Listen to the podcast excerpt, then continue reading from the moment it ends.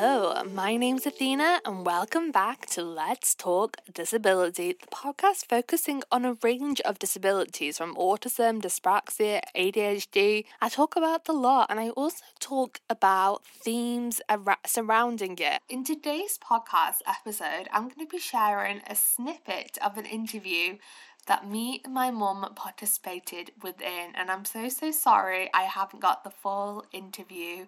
I left it at the cat radio, but I have got the first snippet which I'm really excited to share. So I hope you really enjoy it and let me know on my social medias on Life Through Dyspraxia what you enjoyed about it. So earlier on in the show, I mentioned that I was doing an interview with my mum. Now, this is a pre recorded interview as my mum is in Italy right now. Now, this interview that I recorded with her, it was a very special interview. We talked about what it was like growing up with me having autism and dyspraxia, what made me different to the other kids, what, what also made me unique and so special in so many different ways. Now, my mum is very proud of me. She mentions it a million times how proud of me she is, and I really hope you enjoyed the interview. So I'm here with my mum right now. She's agreed to do an interview despite being on holiday. Thank you, mum, for this. Oh, you're welcome, Athina. So I'm gonna start off with it's like an easy question. What was it like being a mother to me growing up? Oh well, you know, Athina, you know, with any parent, you're my first child. So with any parent, there's always new learnings. There's always ups and there's always downs, and um, you're always questioning whether you're doing it right, doing it wrong. Um, but growing up with you, and obviously you've got your brother who's four years younger than you, it was fine because we didn't. I didn't know there was anything wrong. You were just a normal child to me. I mean, not that you're not normal, you are normal, but um, for me, you were just a normal child who had the little quirky ways, but nothing untoward.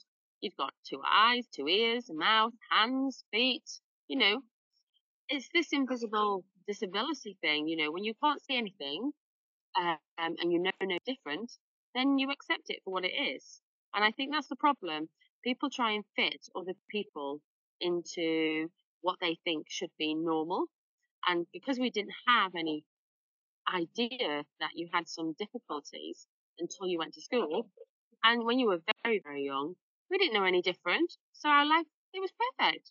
It was only when you started going to school that it was the teachers saying, hmm, you know, she's struggling doing this, she's struggling doing that, you know, and then it becomes more apparent because you're mixing with your peer group. But before then, absolutely not a problem, no difference, didn't stop us, didn't hinder us. It's just when you start to mix and you and, and society expects you to conform in a certain way. You're this age, therefore you you should be doing this at that age. You know, you, sh- you should be writing your name. You should know the alphabet. You should know your address. You should be able to put buttons together. You should be able to use a pencil and a pen and draw the lines. It's um, it's very different once you start being aware of how different you are and what things we had to put in place to try and conform to society in a way. But not that we want we were looking to conform, but we were just wanting you to get best of everything so that you could have the full ability. I really hope you enjoyed that interview. I love talking with my mom. I love talking with my uh, mom. I can just tell how proud she is of me within her voice and she just loves me so, so much. Now, if you want to see more podcasts just like this and see the second half of the interview, which I will be getting, and possibly next week I will be sharing the second half of the interview. Make sure you subscribe to the live Let's Talk Disability podcast and follow me on my other social medias Instagram, Facebook, YouTube, and TikTok, all at Life Through dyspraxia. Now, if you want to, and you don't have to if you don't want to, I'd love it if you could give me a five stars. It really helps grow and develop the channel, but no worries if you can't. I, understand, but I'd really appreciate it.